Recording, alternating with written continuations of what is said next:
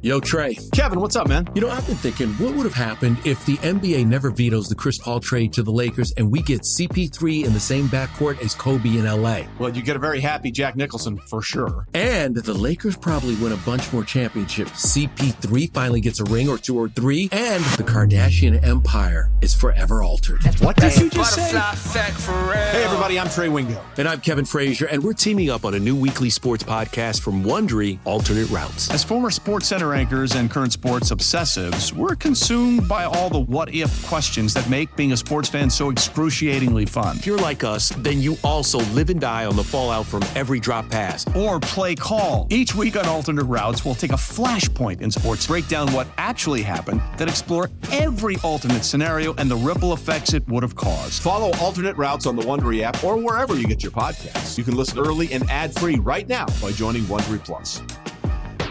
Old Man Winter here. If I had it my way, it would stay winter all year long. Short days, wind chill, black ice, and a good polar vortex. Oh, heaven! Wait, is it getting warm in here? Your cold snap is over, Old Man Winter. Spring has arrived. Spring. Spring is here, which means it's the perfect time to get away in the Hyundai you've always wanted. Visit the Hyundai Getaway Sales Event, where you can get great deals on all of our award-winning Hyundai models, like the tech-filled Tucson and Kona, as well as the spacious Palisade. Enjoy wherever you go with the peace of mind that comes with America's best warranty and three years or 36,000 miles of complimentary maintenance. But hurry in, these deals won't last. Add more joy to your journey at the Hyundai Getaway Sales Event. Now get 0% APR or up to 1500 bonus cash on the Hyundai Tucson. Now, during the Hyundai Getaway Sales Event. Offers end soon. Call 562 314 4603 for details. For, for all things, for all things KC, for everything Chiefs. It's always game. It's always game day in Kansas City. Now here's your host Kayla Knierim and Cody Tapp. Hey there, everybody. Welcome to It's Always Game Day in Kansas City on this Wednesday. Thank you for joining us. And as always, don't forget to make sure you subscribe, rate, and review wherever you get your podcast. Fellas, it's great to be back with you. Did I miss anything Sunday? Uh, I mean, we were pretty happy because, you know, they had just put out their second best, or probably based on the defense, best off- offensive performance of the season. So it was a good mood time, Kayla. Last time you were on here, your Tigers had just lost, and oh my gosh, in, in, in historic fashion, that was super sad. And then the Chiefs had lost to the Colts, so the Tigers still lost coming into this episode. But but. Kayla, this time, but this time they lost to the number one team in the country, so it's okay. We almost beat, correction, we almost beat the number one team in the country. Kayla, actually, Cody's Cody's doing doing Sunday night a disservice. He's burying the lead here. Uh, Jody Fortson caught another touchdown pass. That's true. That's really I what I took that. away. Really made Nick's week, honestly. He's been in a better mood for it for the first two days of our working together. It is. There's a weird correlation when Jody Fortson catches a touchdown pass. The Chiefs are 2 and 0 this year. And not a lot of people are talking about that this week. So should we just start right there? Just It's a great place to start. is talk about that correlation. Every time Jody Fortson, not just it just has a catch. He didn't have to get a touchdown. Probably they might be undefeated when he has a catch. Nick, he has four touchdowns in his career, and I don't remember those coming in any losses. All right. Well, now I have to look that up. Uh, Jody Fortson, four career touchdowns. Chiefs are three and one. Oh, Three and one when Jody loss. Fortson. That's a. I mean, you extrapolate that out for an entire season, and you're going to the playoffs. So I mean, maybe maybe a Super Bowl team, three and one every four games during those 16 game seasons, 12 and four. That it that might get you the Same. one seed most years. I'm just saying. So that's how we're doing, Kayla. It feels good. Jody Fortson scoring touchdowns. The Chiefs are scoring on the number one defense in the NFL. I'd say uh, about as good as we could have been on Sunday. So sorry you missed. Things are looking up. I am too. Yes, at least the Chiefs redeemed themselves. Mizzou still has some work to do. Anyway, we will move on. Again, I am Kayla Knierim. Didn't say that at the top. Joining me is my co-host Cody Tapp and our producer Nick Schwerdt. All right, guys, let's dive into things, and we're going to start something new on Wednesdays. Every Wednesday, we are going to do a little vibe check. We're one month in into the season, so midweek vibe check. What's the vibe? How are we doing? Well, I would say don't bother buying any T-shirt for the Chiefs that isn't a Super Bowl one. Is the current midweek vibe check? They have a top five defense in the NFL, and they just put up 41 on the number one scoring defense in the NFL. So if you're asking me how I feel right now, the vibe is fantastic. Both sides of the ball are great. Their current filling kicker made all of his kicks, so the special teams aren't a disaster anymore. And the defense continues to do pretty good things, both in the rushing and passing, and the like the only efficient in which they're a little lower in the league is points per game. And that's only because they have gotten up a huge amount of points on two different NFC opponents. So, like, maybe next Wednesday I'll feel a little bit different, but I feel like this Wednesday's vibe check is very simple. Waste no money on apparel for the Chiefs because you're going to need it come February. I like that vibe check, Cody. Good one. My vibe check is somewhat similar. It's a little more micro than that one. It's that Andy Reid's bag's so big that Santa Claus is going to have to stop in Kansas City before delivering presents on Christmas. They pulled out all the stops. They had circled that game against Tampa Bay. And I don't know if you want to do revisionist history and say that's why they overlooked the Colts or the offense looked stale, but we saw everything in Tampa.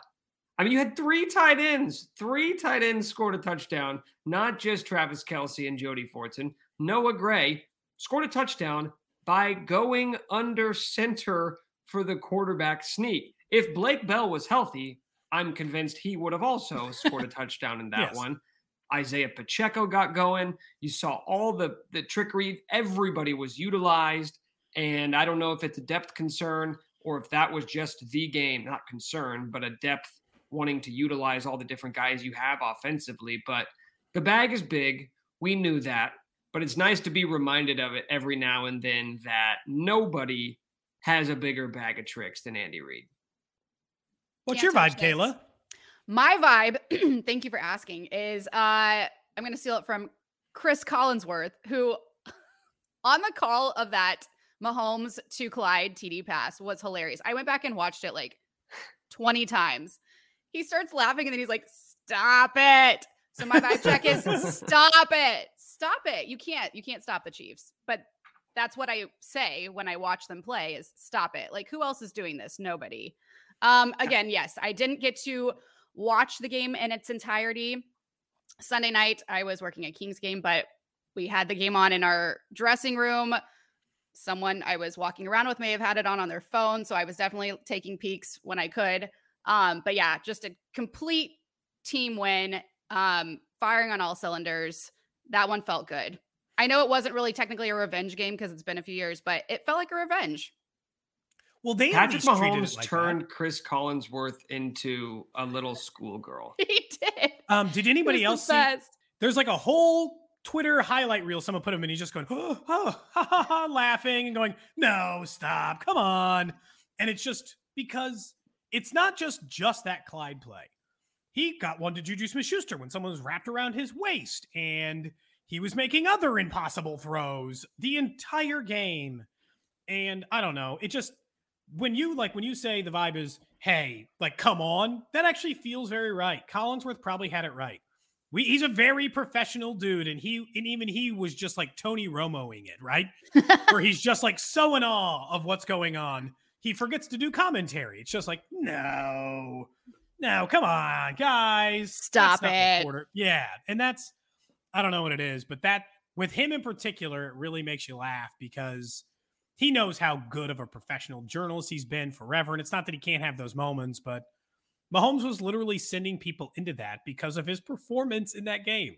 I know you didn't have a chance to be on our Sunday episode with us to talk a little bit about it, but I mean, I felt better, and Nick and I both felt better than after the Cardinals game because that was a real defense he did it against. Not the Cardinals sleepwalking into week one. That was the number one defense in the NFL. That it was the team that is the team we all know and love. And that's a team we know that is capable of going out there and winning every game. There's a good verse vibe check. This would have been a really depressing segment to debut, by the way, after the Colts game. Good idea, Nick. If you had said, hey, let's every Wednesday start doing a vibe check after it, I'd have been like, it had just been like that Michael Scott gift, I want to kill myself right after the Colts lost. it, just been, it would have been depressing. It wouldn't have been nearly as much fun as uh, the vibe check following a 41 point win over the Buccaneers. But that's just it. Like uh, Sunday's game had every single reminder of why one off game against the Colts shouldn't have you rethinking your position on this team. Because you could go across the board, whether it was specifically Mahomes making those types of plays that nobody else on the planet would even attempt, or if it's Travis Kelce, who was pretty hard on himself after the Colts game yeah. because he dropped that pass in the end zone. I mean, how many great plays did he make? Or just being open all of the time.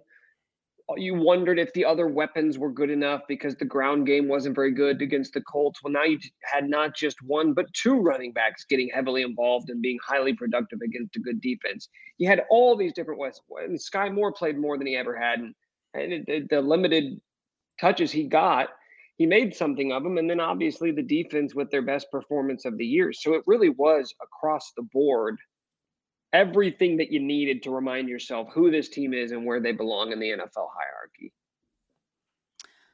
Well, Nick, I'm so glad you brought up Kelce because I think we need to dive into this a little more. For as much as we shouldn't take Mahomes for granted, we also shouldn't take what Kelce does for this team for granted. I mean, from his leadership that we touched on at the beginning of the season, how he's just kind of matured into this team leader, to what he does on the field time after time. He's, I mean, he's the whole whole package. I honestly, so one, he made that like he made like a game ceiling catch, Nick, on the one like it was like, almost like making up for dropping that touchdown. He's like flipped around and Mahomes makes that pass and he kind of catches it leaning back in that moment. But he he has grown more as a leader than pretty much any chief during this last 10 years. And it's honestly, it's not particularly close. I once sat in a post game locker room and I had asked him the question about a call that the ref made. And he went out of his way to say he wasn't good enough to work at Footlocker and he's making jokes. And people thought at times he let the team down or he had drops in big moments. And people accused him of that being kind of who he was. But that is not it he was fantastic in that game. But just as a bigger point of the conversation, it's this is why I say he'll never age. Like when we you might joke in the preseason or whatever, like, come on, Cody, stop being an ass, or I say it'd be five years from now before he has any drop off. I'm dead serious. This isn't one of those like, oh, I'm being hot takey to make a point on sports radio. I do not think Travis Kelce will experience a drop off in his performance for at least five years because what he does well ages. He's not the fastest guy on the field. He doesn't run away from everybody. When he's moving, sometimes it looks like it's in slow motion compared to other other offensive players. And yet, he is the best tight end on the field. He leads the NFL in catches, touchdowns, and yards at the tight end position. He's right near the top of those statistical categories for all receivers in the NFL. Right. Just I was just about to say that, Cody. I'm um, looking at it right now. He is tied for eighth in the NFL in receptions. He is 11th in receiving yards. He is tied for third in receiving touchdowns. He's a top 10 wide receiver all the time. Like, not tight end, wide receiver. Mark Andrews had a great start to the season. People certainly love him. He is just as good of those. He's just as good as any of those elite wide receivers. And I think the the part that stands out to me, Nick, is like as much as we, you know, we spent what the first week, Kayla. I mean, you were talking about like Tyreek Hill, like, yeah, we wouldn't mind him back. That'd be cool. Uh, I wasn't first... saying that. No, but I mean, you know, like from an on-field perspective, maybe not That's as a, true.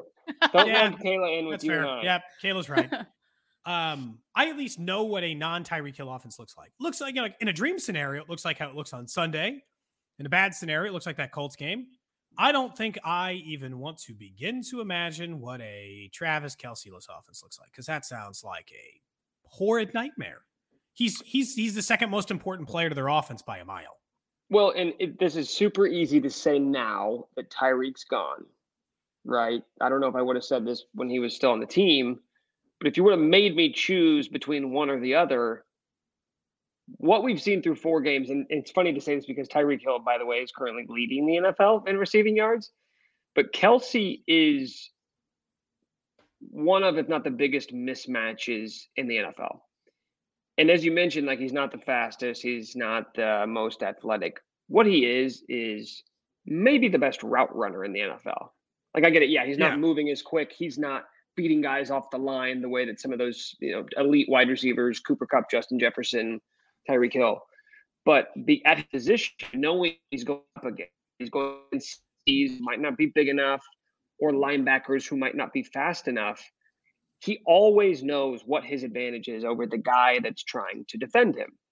And some of the stuff that you watch the replays, right? You watch the slow motion replays of him, and you just go, wait, how did he get so open? It's the awareness to know what this guy's thinking I'm going to do, and then I'm going to do like he'll stop on on a on a on a route the first the second play of the game, right when he scores a touchdown on Sunday night.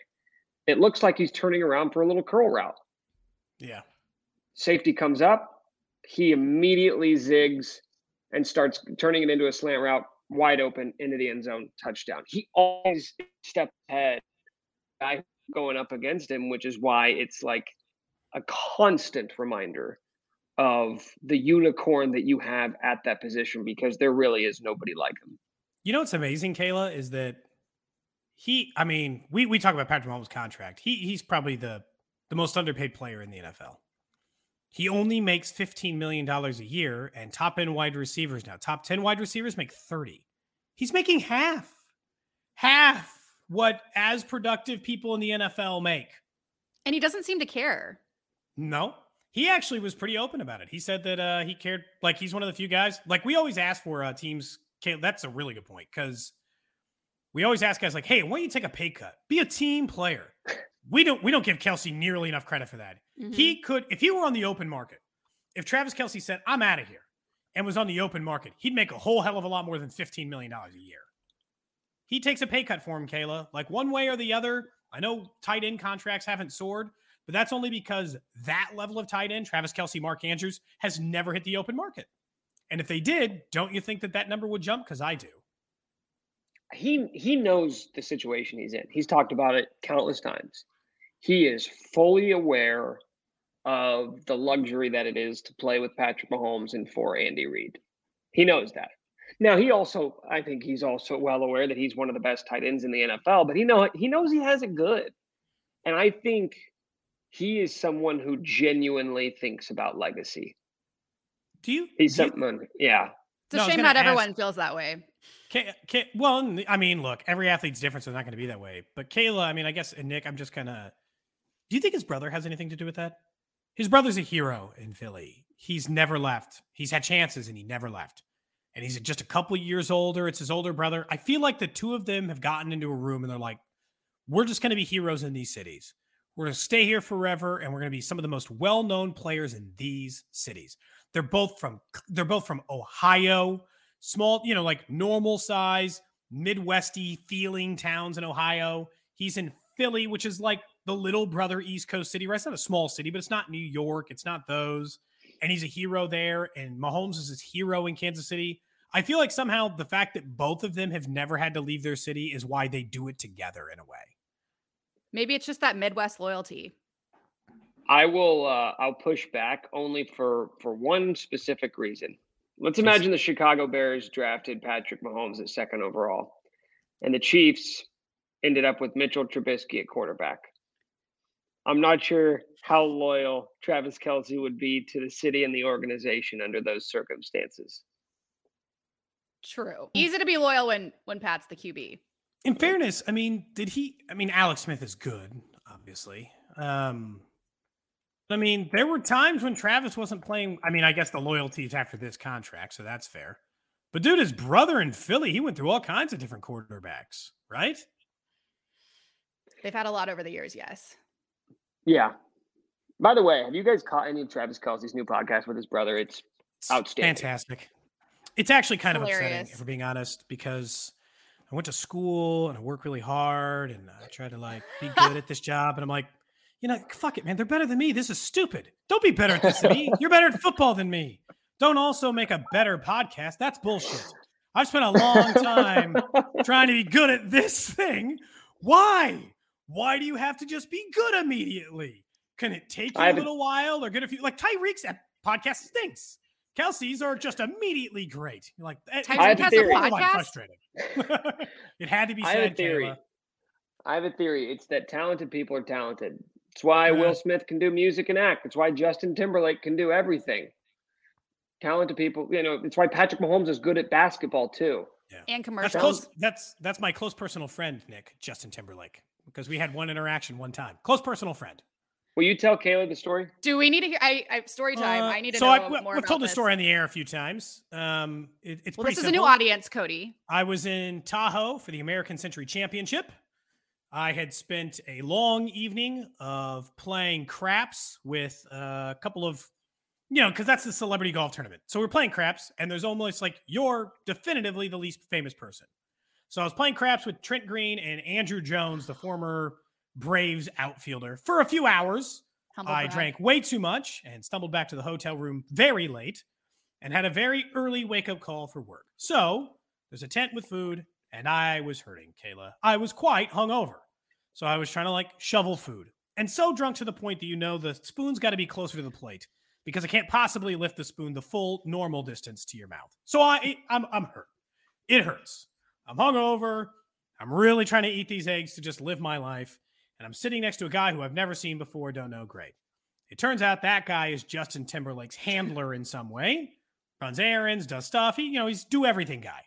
Justin comes over to talk to him, ask him about some shoes, and in the middle of a conversation, he's talking to his guys like, "Hey man, great, this going." He goes, "Ooh, you look like shit." And I said, "I feel like shit." And then we joked about hangover cures for a few minutes, and then he bounced. Justin said that to you. Yeah, and look, in fairness, he was right. I didn't I did not look good, and I was hungover and I didn't feel good. So as much as I could be critical of Justin in that moment, all he was doing was speaking the truth. Follow up question. That's uh, First amazing. off, since it's Justin Timberlake, I mean, he could basically walk around his entire life and tell everyone they look like shit because, in comparison, you know, it's like, hey, you're not me. So, Yeah. but I I have to know, did Justin Timberlake share like a magical elixir for curing hangovers? No, so he uh he didn't it wasn't a magical elixir. I had told him that typically the things I had gone to was like greasy food and that thing. He was a big Pedialyte guy. Which by the way is a pro move anyway. Huh. Big Pedialyte guy. That's, I mean, that electrolytes, right? You got to feel good. So he went to that. He said he also liked like bready, starchy foods, but mostly, I think his first key takeaway was that. Should that be the title of this podcast? Justin Timberlake recommends Pedialyte to cure hangovers.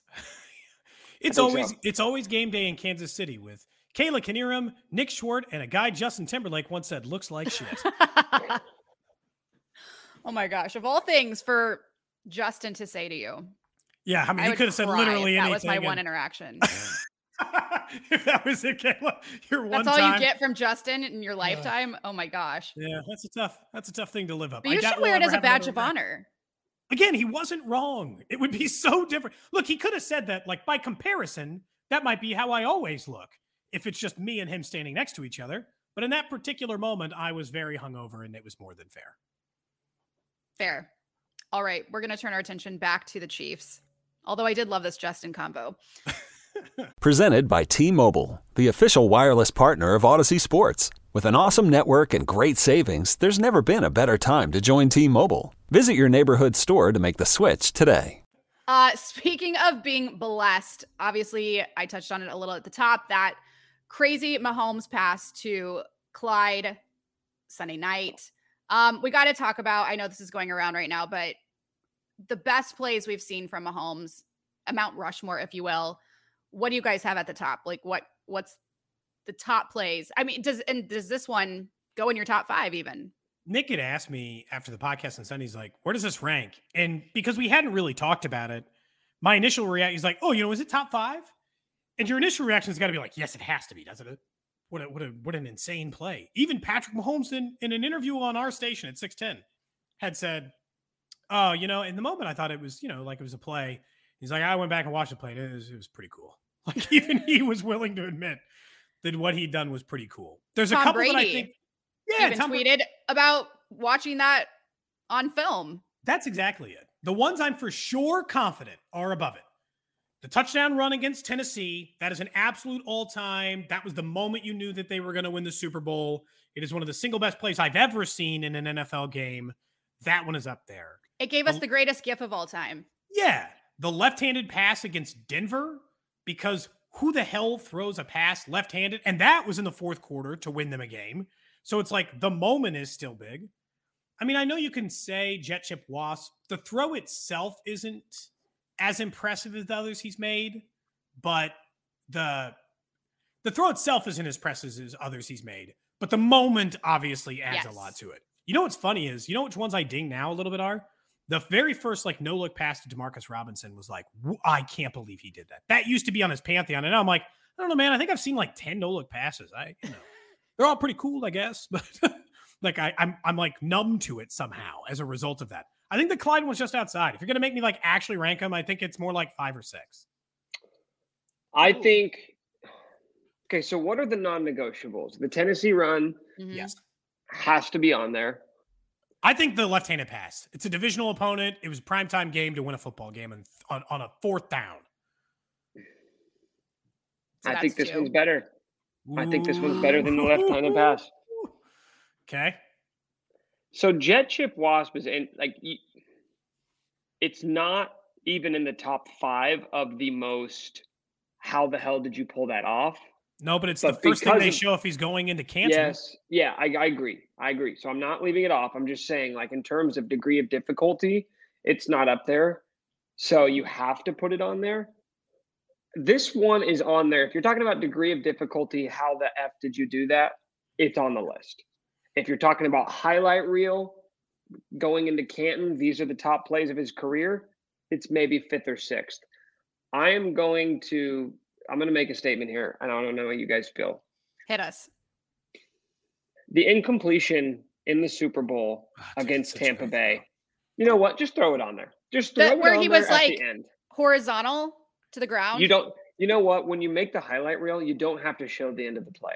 Just show the slow mo of him being completely horizontal, letting that ball go. Because even though it was a completion, I still would argue it's better than ninety percent of NFL quarterbacks' best completions. Seth, It's my Twitter background on my header. Is it- really? It has I've been never for that. two years. Yeah. Seth Keysor and I, he works over at the Athletic. We have a long text chain between the two of us because three years ago we started the greatest throws that you'll never know because they were incompletions. Mahomes legitimately has like 20 throws. Where you're like, holy, like, what the hell? He made that throw.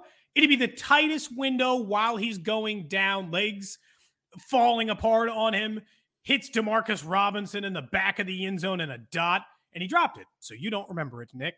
It's just the two of us, just having our own little secret party about all the amazing throws he's made that will never get any credit. That one, because it's in the Super Bowl, people will remember. He dotted in between the eyes. Honestly, we should be actively mad every day for him dropping that pass. Because even though they lost that game, I should get to watch that play and enjoy that it was completed. What about the San Francisco game? First year he was a starter. I would say Did you mention that one? Because that one, low stakes, hmm early in his career. I think it was the third third game of his first season as a starter. And he had al- he, that this was coming off. I think what was it? He had nine touchdowns in the first two weeks. Yeah. he had six just come touchdown off game the- in the three. Yeah. Yeah, yeah, yeah. So this game like was not important. There was no stakes whatsoever against the Niners. They were uh, it was a bad Niners team if I remember correctly. And that game was kind of ugly, so it didn't feel big, I guess, if that makes sense. Evades the sack, running to his left, does a complete 180, comes back to his right, and just absolutely rips it a laser beam to the back of the end zone to hit Chris Conley. That was the first play. And this is why that one sticks with me because it was the first play, even though he was coming off those two games where I said, he's one of one.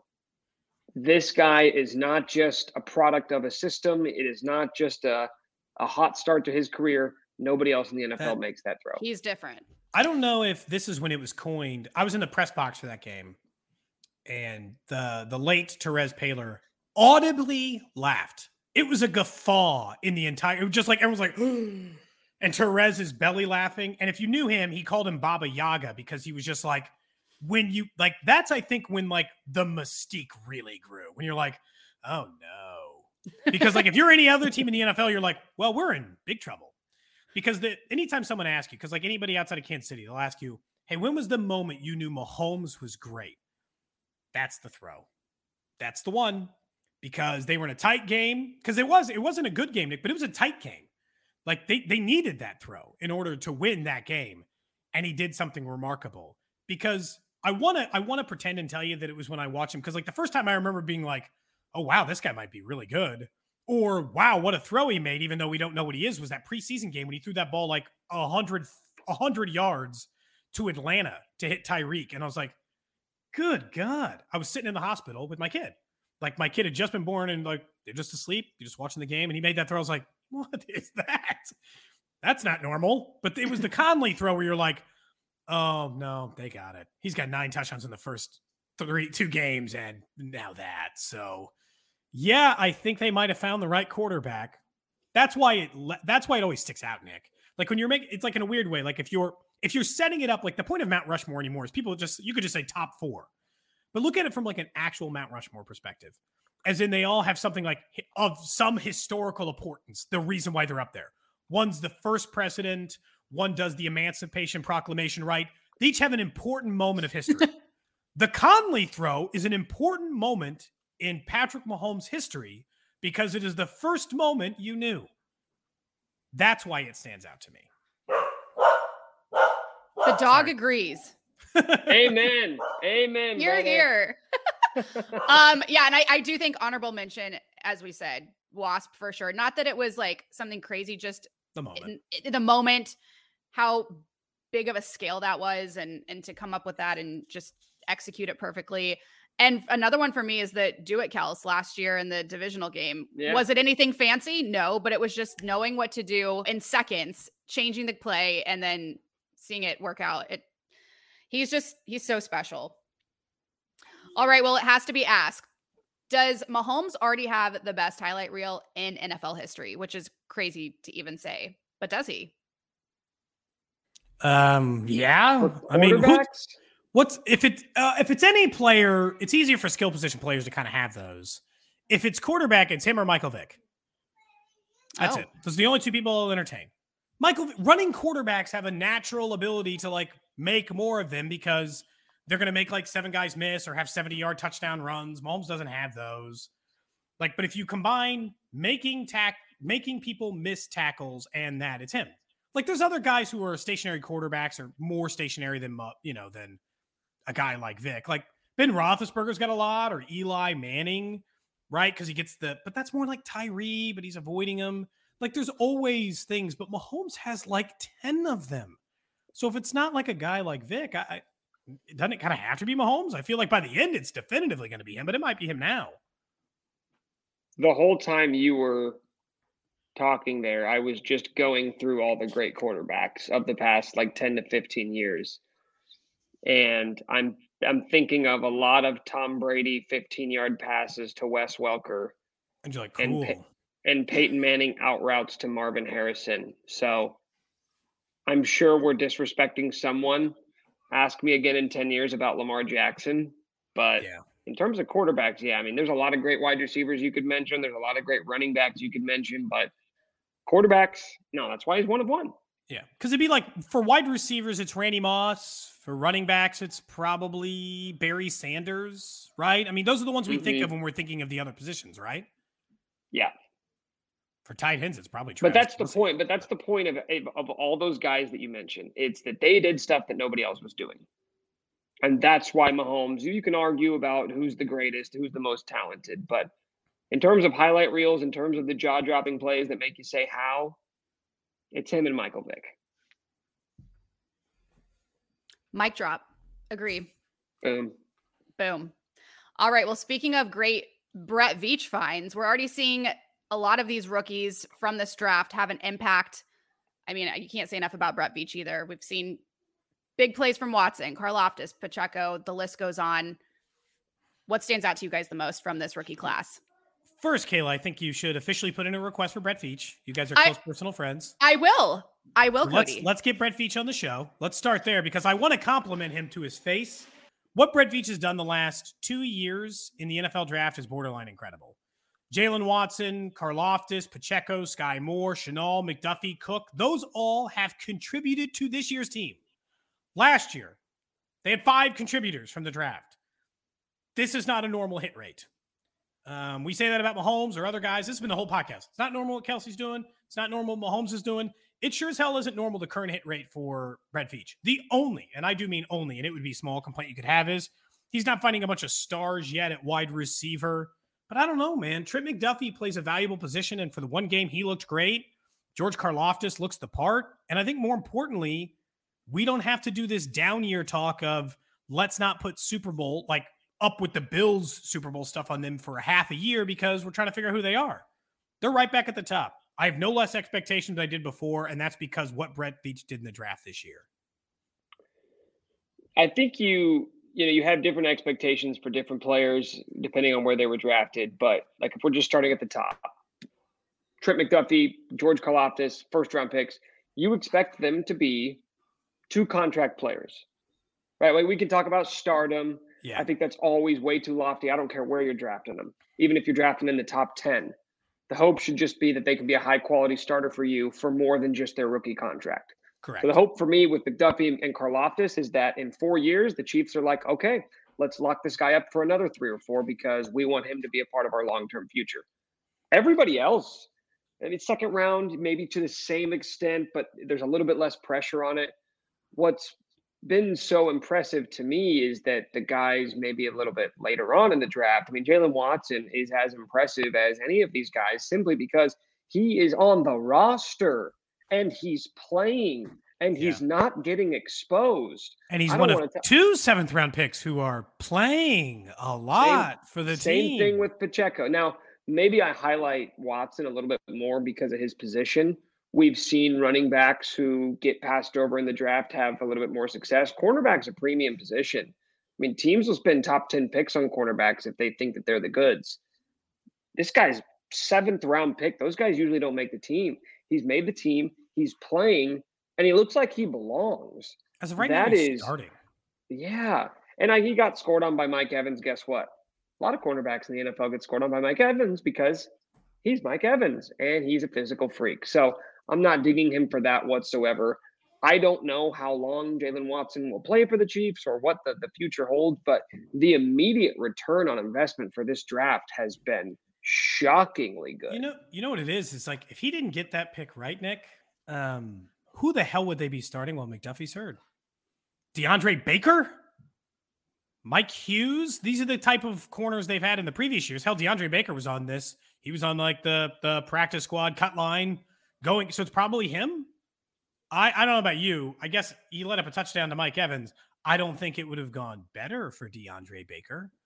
Feel like it would have gone significantly worse. He drafted so well, he could cover a, a, a first round draft pick injury immediately with a different rookie, not some veteran he stuck around who's okay and you're taking a chance on he immediately moved another guy. And look, you would have logically thought it was Joshua Williams. Under a normal draft, I would complain that Joshua Williams is not a part of this unit.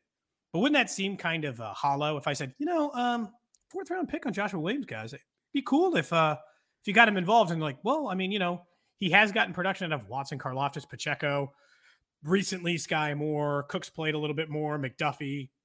I have to put to bed a little bit the idea that I I used to have complaints or worries about Brett Veach's drafting ability, and uh, honestly, most of those concerns are gone now. Question for you guys. Maybe this is a question we ask Brett when he comes on. Um, Sam Presti is my favorite in the NBA just because of what he does draft wise, and he just has this like genius way of, I don't know, finding the right the right picks. Do you think what Brett Veach does is that is that luck? Is it just having a knack for it? Is it just being really good at your job? Is it the whole Andy Reid connection and how they're so in sync and on the same page? What is it about him and drafting stars? I, I think that he, um, I'll say this. I, th- I think that he did the normal thing, Kayla, where it took him a couple of years to actually like get up, get ready. And there were a few drafts where you didn't really like it. Um, but I think he has a knack for finding late round talent um borderline like I don't know if he's gift, but like borderline gifted at it because if you go back through all of his drafts, like get rid of the first one because that's that is what it is. You're just not going to do that. Um, pretty much every draft. His first draft stinks, so I'm I'm going to eliminate it. Nick Allegretti started for them at guard. He was a seventh round pick in the Super Bowl. Rashad Fenton still starts for them. He was a sixth round pick. Michael Danna is a rotational defensive end in the fifth.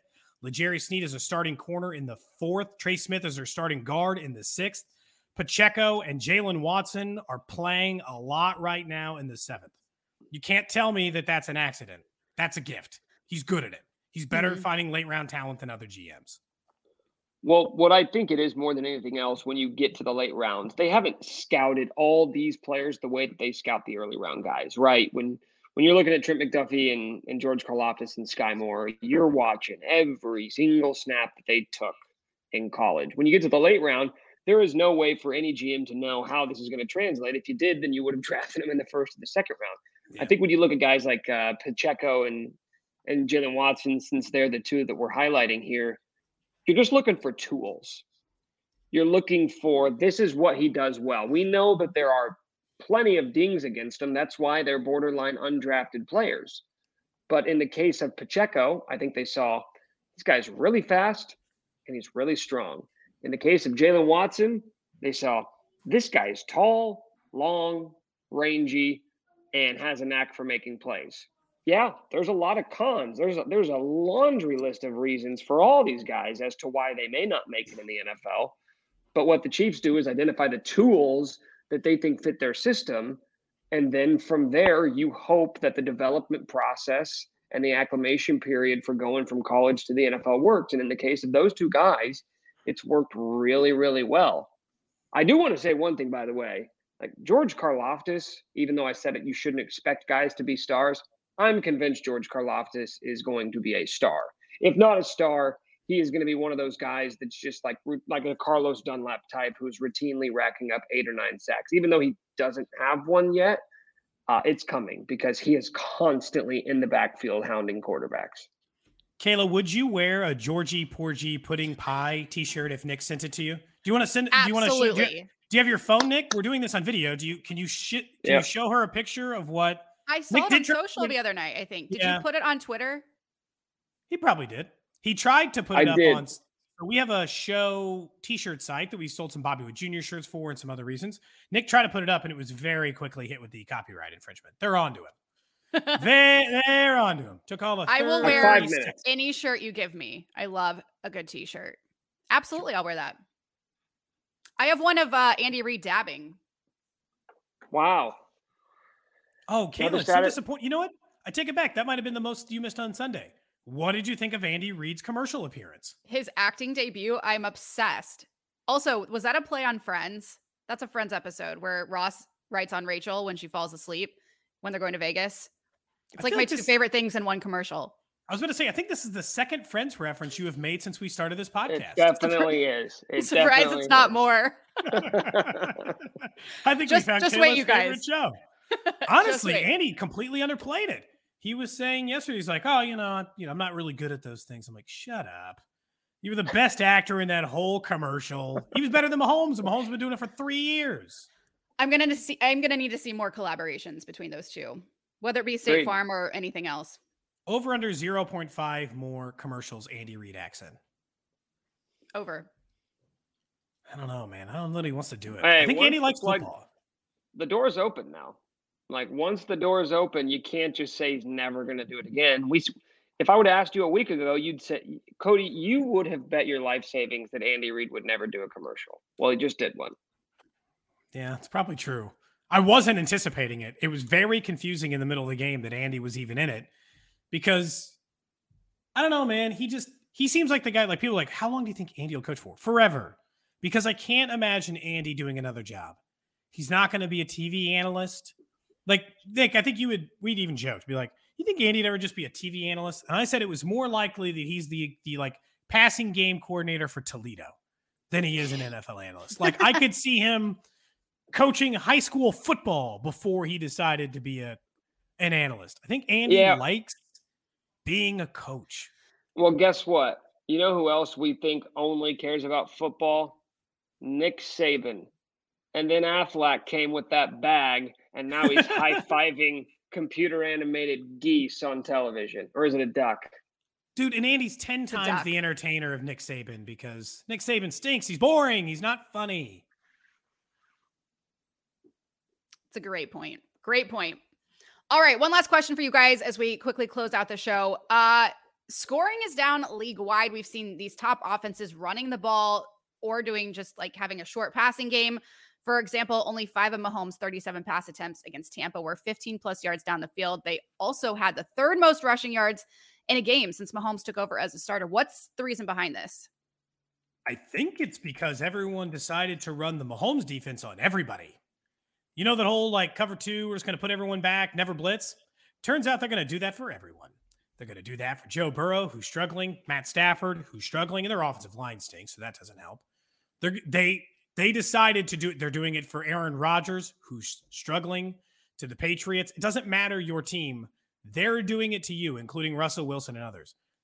Seven of the top 10 scoring offenses are not what you would call big named quarterback teams. And just like I could go year for year if you wanted to, it doesn't really matter. But just so you know, most of the top scoring offenses have great quarterback situations or really good quarterback situations. Last year, Dallas, Tampa Bay, Buffalo, Kansas City, the Chargers, and the Rams were the top six. Those sound like the teams that you would assume have some of the best quarterback and offensive mind coaching situations. This year, the teams in the top 10 include Detroit, Philadelphia, who people did not see coming, but are an excellent running team, Jacksonville, Cleveland, Atlanta, and Vegas. You know what they do? Run.